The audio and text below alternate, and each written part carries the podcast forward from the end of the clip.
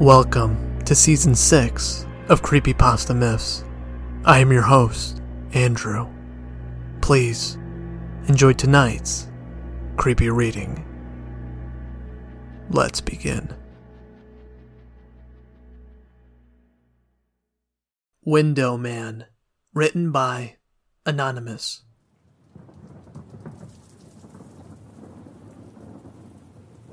The clock struck midnight in a room illuminated only by moonlight, a locked window revealing the eerie darkness of a summer's night.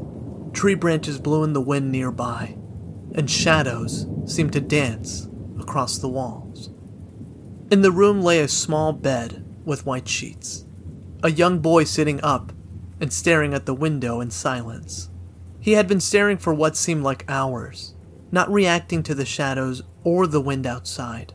Instead, his eyes stared into the darkness as the moonlight allowed him to see just enough of the outside world that he was not completely blind. Then, with little warning, a figure appeared to stand impossibly in front of the window, despite the room being on the second floor of a sizable house. The figure stood in silence, staring into the room with large eyes that shone a bright green. A single skeletal hand came into view and tapped on the window, motioning to the lock. The boy in the bed shook his head a little. The figure tapped once more on the window and motioned again. The boy shook his head some more. The figure stared at the boy and started to tilt its head, then slowly but surely disappeared into the darkness.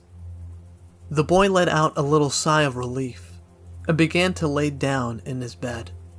He had finally taken the advice of his parents and stood up to his fears.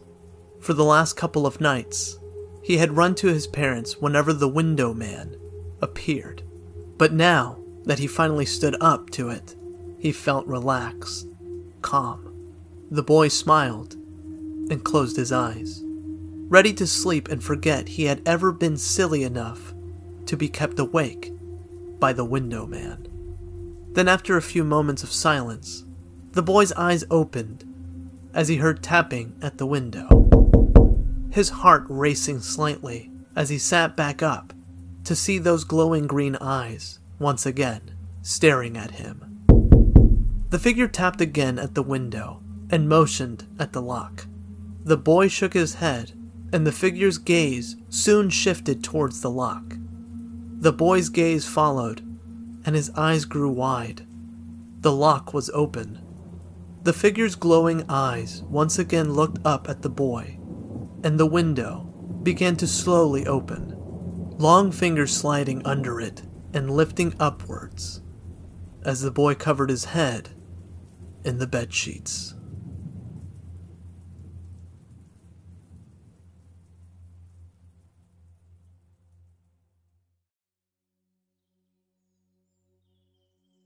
Thank you for joining me on this week's episode. If you haven't already, please subscribe to Spotify, Apple Podcast, or wherever you like to listen to. If you haven't done so yet, please do a review. It helps me out. Everything that I use is in the description below. Thank you again for listening to Creepypasta Myths. I'll see you guys next week with a brand new episode.